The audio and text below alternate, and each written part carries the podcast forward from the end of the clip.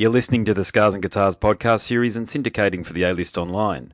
My name's Andrew Mackay Smith, and what follows on this particular instalment of the show is a conversation between myself and Frankie Bello from the outfit Anthrax. The reason for the conversation is to promote Anthrax's appearance at Download, which is happening in 2019. The two dates in Australia are Saturday, the 9th of March in Sydney at Parramatta Park, and Monday, the 11th of March at Melbourne at Flemington Racecourse. I'll probably go along to that one. So, a bit of a problem happened at the end of the conversation. Well, it's the end of the conversation as has been put to podcast because the phone call dropped out and I couldn't get Frankie back on the phone again, unfortunately. And we're having a really good conversation there. So maybe I'll get to catch up with Frank once he's out here in Australia or maybe a little bit beforehand. Either way, hope you enjoyed this conversation with Frank Bello from the outfit Anthrax. Here we go. How good? How you doing, man? What's going on? Mate, just leading dad life. I just finished picking up or vacuuming up bits of egg off the bloody carpet, and after dropping my kids into uh, daycare for the day. So you know how it is, mate. You're a parent. Yes, I am. I just funny you, should say this. Now, what stage are you in? How old? How old? Three and five, so right in the middle of the pain. oh, you're right. You're right in the thick of it all. Nice. so, just so you know, words of advice, Yep. and uh, for the future, it gets better. Thanks for Uh, telling me. I know. I've got to keep on reminding myself that, to be honest, mate. I love my kids to death, as you know we do, mate. No, no Oh, nothing yeah. bad to say, but Jesus, it can be punishing at times, can't it? Uh, without a doubt. I have one 12 year old boy, and um, we are into the homework thing. And in fact, as just before you called, we were going over. We have both tests tomorrow. Now I say we Yep. because there's no test for them. It's it's about us now. We, we're still so we go back to school, and you'll find this out very soon, my friend. Okay. You you have to re rethink of every, everything you've done in the past. You have to go over it all again. But in, in America, they have this this thing called um, it's it's it's another kind of math that's ridiculous. It's a, it's the core math. Oh, yeah. It's it's it's it's just ridiculous. It's a roundabout way, and all the teachers hate it too. So the things you and I learned how to get to the answer right away, no, we have to show everything now and go about it and take five more minutes to get to every answer. So I'm, I'm very sarcastic on this because I'm I'm well schooled in this now, unfortunately. uh, but uh, so I'm I'm a little bitter and sarcastic with that stuff. What I, what I can't understand though is okay. So when you and I went to school, because uh, I'm 40, okay, so I'm I think I'm about 10 years younger than you, but but it was a similar era, if you know what I'm saying. The 80s and the 90s is what I'm talking about. So Sure, sure. in the 80s and the 90s, uh, when you did calculus, it was just basically get the bloody answer. We don't care how you work it out. Show you're working if Yeah. you like, and we'll give you half a mark if there's three possible marks to obtain. But we'll give you half a mark if you can can demonstrate that you've tried, and then we'll talk to you about how you've how you've actually done it. But but I always felt at the time, and this is true when you get out into the broader world, everybody's got a calculator on their phone, and you don't use calculus. So unless you're going to be, a, unless you're a budding engineer or a surgeon or somebody that use maths in the day to day, like an airline pilot, and even then, a lot of it's automated. Is it really practically useful? So why the hell are they keeping teaching kids and forcing kids to do this stuff? Well, that's my point. It's a waste of time. And to be honest, and here in America, I don't, I don't know how it is there, but I'll tell you a lot of, and I'm, I'm talking as a father here. There's a lot of downtime that uh, going into it. it's not even downtime because they have to do so much studying. Like my son gets literally a, mi- a minimum two hours of homework every night. Wow. So that is, Jesus, yeah. and that's talk, they're talking about why isn't there family time? Why, why what's the breakup of families and all that stuff? And not to go on this whole thing with this, but it just drives me crazy that two hours of of of what could have been like hang time with your family because there's not a lot of it. My wife works, hmm. so she gets home at six o'clock. We have maybe three hours before they go to bed. So if we're still going into homework, you want to give them a break at, when he gets home at three o'clock. You got to give him at least an hour. We're starting homework at four till six. It's nonstop, and they wonder why the family the family thing is breaking up. But there's so much competition. I have a big problem with it. I really do. And uh, but you know he's in seventh grade now. But uh, I look forward to the day, you know, where he just is just on his own, like um, and out of college and all that. Yep. Hopefully, goes to college and all that stuff. But I, I feel bad for the kids nowadays. I just think this it's too competitive. Um, there's not even time for them to hang out with their friends a lot of the time. And that's that's sad. Yeah, two hours a night is, is ridiculous. Is that a like a private school? Is it sort of a setup? No, it's a public school. Public school, and I, I I ask about it all the time. And I say, why is there so much homework? And that's that's the quota. That's what they get, and uh, you know, every everybody does it. And uh, but what I do notice is, um, it, they complain in America about the, the the time families spend together. Yeah. Well, how much time can you actually spend together if you, you're doing two hours after school? You have if you have all that time, the full day of schoolwork, then you you want more work. They you just have to give them a break. I want to send them out with his friends and hang out, and Hmm. like we did when we were young. I don't see that anymore. And if you know, I understand the video games and all that stuff, but um, there's part partial for that, but there's not a lot of downtime, and it, it really it's it's stressful for them. I feel bad. Yeah, that's yeah. It's I, I think it's as bad here, but of course because my kids are a lot younger than your son, um, Yeah. they're she's only getting about half an hour a night. But it's it's fairly practical stuff like reading and numeracy, basic numeracy. So count to ten and then count to ten backwards. All of this sort of stuff, and point to the number and tell me what it is. It's it's basic stuff. Yeah. But I imagine the stuff that your son's going through, it's uh, it's not practically useful. That's the biggest issue well, with that's the education. whole thing. Make it Yeah. make it. I mean, this Common Core stuff. It's not. I'm telling you, it's not. I don't care what any of them say. I talk to the teachers on the side. Hmm. They don't. They can't say it publicly, but a lot of them say it's a waste of time. We can get to the same answers in half the time, and you and I can do the same division, subtraction, multiplication, and it it really it just baffles me that because it's it's it has to do with money and some kind of Yes. somebody's getting funding from somewhere, and Yes. it drives me crazy. It's you got to follow the money, mate, haven't you? It's exactly the same here. The you know the old saying, uh, "What happens in America, we get a couple of years later." It's true. Okay, so Yeah. we've got something here called NAPLAN testing, which is determined. I think you've got something similar over there, although I don't know what it's called because I was Yeah, listening to Joe we- we- Rogan's excellent podcast. Yeah, you know what I'm talking about. Where dependent on the amount of performers there are in a school based on a standardized Yep. testing across the state, that is how funding is allocated. It's bullshit. So, so just so you know, the rebel that I am, because I can't stand any of that, because it's it's all about money. Hmm. We opt out, and this is a personal thing. We opt out of all those tests because you have the option. There's no way. There's no way you're going to put that stress, more stress on the child, in my opinion. Why would you put more stress on the child? Because eh, those tests are really stressful, hmm. and it really puts a lot of pressure, more pressure than they have throughout the year, just being a kid. So we we opt out of them every year, and, and nobody says anything. That's the way I feel about it. I feel very strongly about it. It's opt out every year. Well, good on you, mate. Your son's clearly got a good dad with his head screwed on right, or parents, I should say, with their head screwed on right. Because I agree Well, with that to totally. Yeah, yeah. You know that you're the same. You could tell. Yeah, you could tell the good dads and, and parents, but you have to be involved. I I never had a dad. My dad took off when I was ten, so I Hmm. you know I'm I want to be the best I could. So I'm just doing my best. I'm trying anyway. Yeah, yeah. Well, talk about doing your best, mate. Anthrax has been in the business for a bloody long time, and um, I had a chat to uh, Scott not too long ago because he's in Australia, of course, as we're speaking Oh yeah. on his spoken word on his spoken word tour. But uh, I was at the first download, and this second download has brought uh, not so much surprises. Well, I suppose they are surprises, but it's a hell of a bloody lineup, isn't it? If you love your your your legacy metal acts, and probably some of the biggest metal acts in the world are on the bill.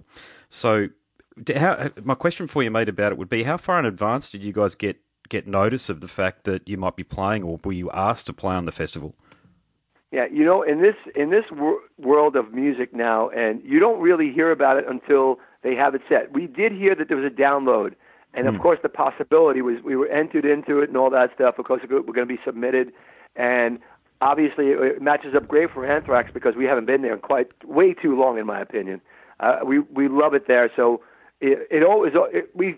I was hoping it would line up, just because it, it was time, and to be on a, a bill like this man, um, to find out. I knew we were submitted, and I had heard through the grapevine that there was a good chance because we hadn't been there in a while. And plus, we've been on the Slayer tour. Let's face it, uh, we've been on two legs of an American Slayer tour. We start next month on the third leg in Europe. These these shows are insanely packed uh, and sold out uh, everywhere. I mean, it's just the show. It was the show of the summer. It was the tour of the summer, without a doubt, in in America. It was the, it was, and I'm very proud to say that because they did the numbers, and it was just a great environment. The whole and metal is alive and well, and I could tell you that much. But um, Yep. aside from that, so going back to Australia, we just I had a feeling we were going to be on it.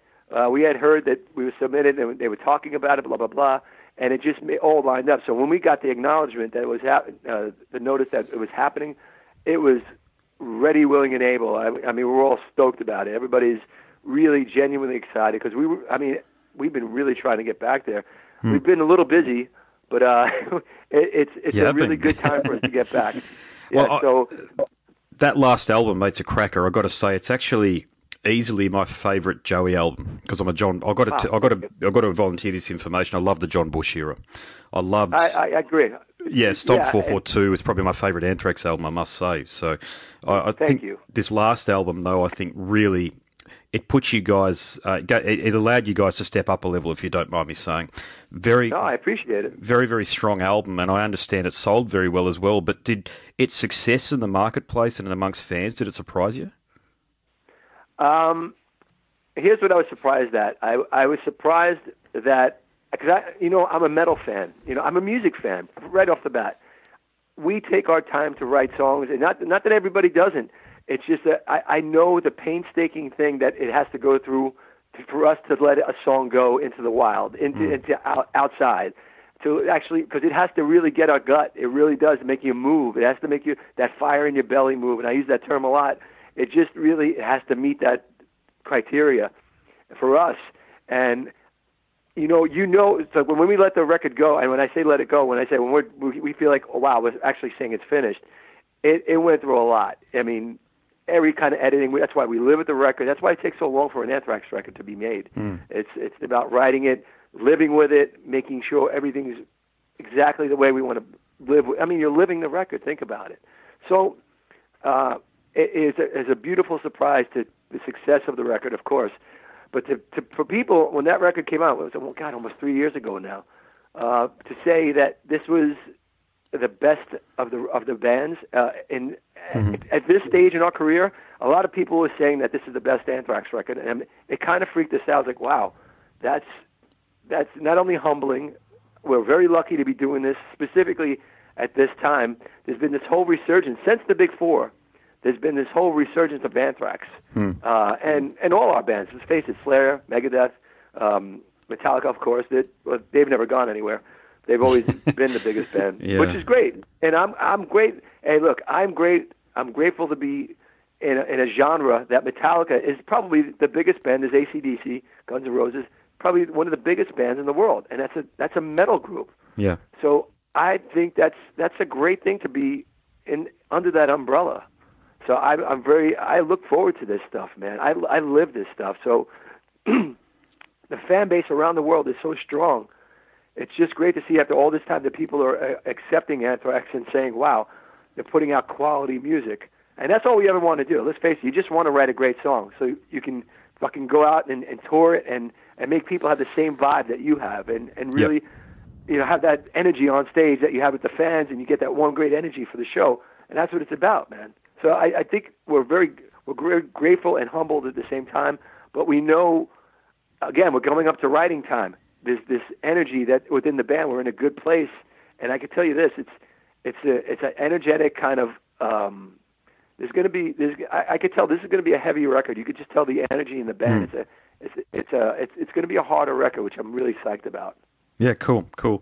Now, do you get feedback when you're doing meet and greets and uh, fan uh, social media interactions, this sort of thing, asking for some of the John material to be performed with Joey? And how close are you guys to uh, maybe thinking about performing some of that? Look, um, to be really honest, and this is I, I here's what I believe in the two the two different things. They're both great. In fact, I just saw Armored Saint uh, was it a month and a half ago Cool, in New York yeah. City. I went to see John, hung out with the guys in Saint. I love those guys. They're all my friends. I'm very good. I'm very tight with John. I still text with him. We have a good laugh. Um, so there's no like animosity. There's nothing like that. It's just that was a separate band with John. Yeah. And that was that was a great fun band and great songs. I love all that. But with Joey, it's just a different band. Now, if you put it into perspective here, and you think about the catalog we have for for both bands, really now, if you think about it, just Joey's the, the catalog we have with Joey. There's so many there's so many songs that I truly want to play from hmm. the Joey era. We can't even, in, in my opinion, it's even harder to to think about going to a, a different kind of era uh, uh without going deeper into Joey's era because there's songs from Persistence of Time I want to play mm-hmm. Yep. that that just can't you can't fit in the set, and I guess that's a good problem to have, right? It's a bloody Um, good problem to have, and but you've, you've got a lot of really, really good, a lot of deep cuts too. Thank you. They're like That's what I'm saying. I would love to see when you said the deep cuts. I would love to do that deep cut stuff, Hmm. and maybe one day that happens. But right now, there's so much there's so much of, of, of the Belladonna era. Along, by the way, I have to say this: this new record, in my opinion, I would love to play every song off the new record. I'm I'm I'm loving this new record to this day. And when I put it on, and which is weird that I actually still put it on because I think, mm. just as a metal fan, I just love the songs. And that's not to say because I, I was part of the writing process. I just have a good time with it. So I want to play more songs off this record. So you have how many how many minutes do you have for a show? oh God, so download. What is it? What have you got? Predicament. You got about sixty yeah. minutes or ninety minutes at download? Yeah, I don't even know. I haven't checked. All I know is that's going to be a full-on fifth gear energetic show, and and just it's all it's on. That's all I'm going to say. It's on. So, has somebody reached out to you and asked you to do some of the altitudes and attitudes stuff for a clinic whilst you're down here? Wow, funny you say that, man, because uh, I just got off the phone with, with Dave Ellefson, you know, my partner in Altitudes yeah. and Attitude. Uh, and, you know, we're putting out the record uh, in July, and in July, in January, sorry, in January. And everything's ramping up now. This is this is specifically a hard rock record with melody. That's what this, this is a hard rock record. It's it's not a metal record, but metal people will probably like it because it's hard rock, mm. and most people that like metal like hard rock too. So I, I'm Yep, that's about where the call cut out. I uh, will try to reconnect with Frank as I said at the beginning or the introduction of the podcast episode. Anyway, that's it. My name's Andrew Mackay Smith, and that was a conversation with Frank Bello from the outfit Anthrax. You've been listening to this all on Scars and Guitars, the podcast series and syndicating for the A List Online. Thanks so much for listening.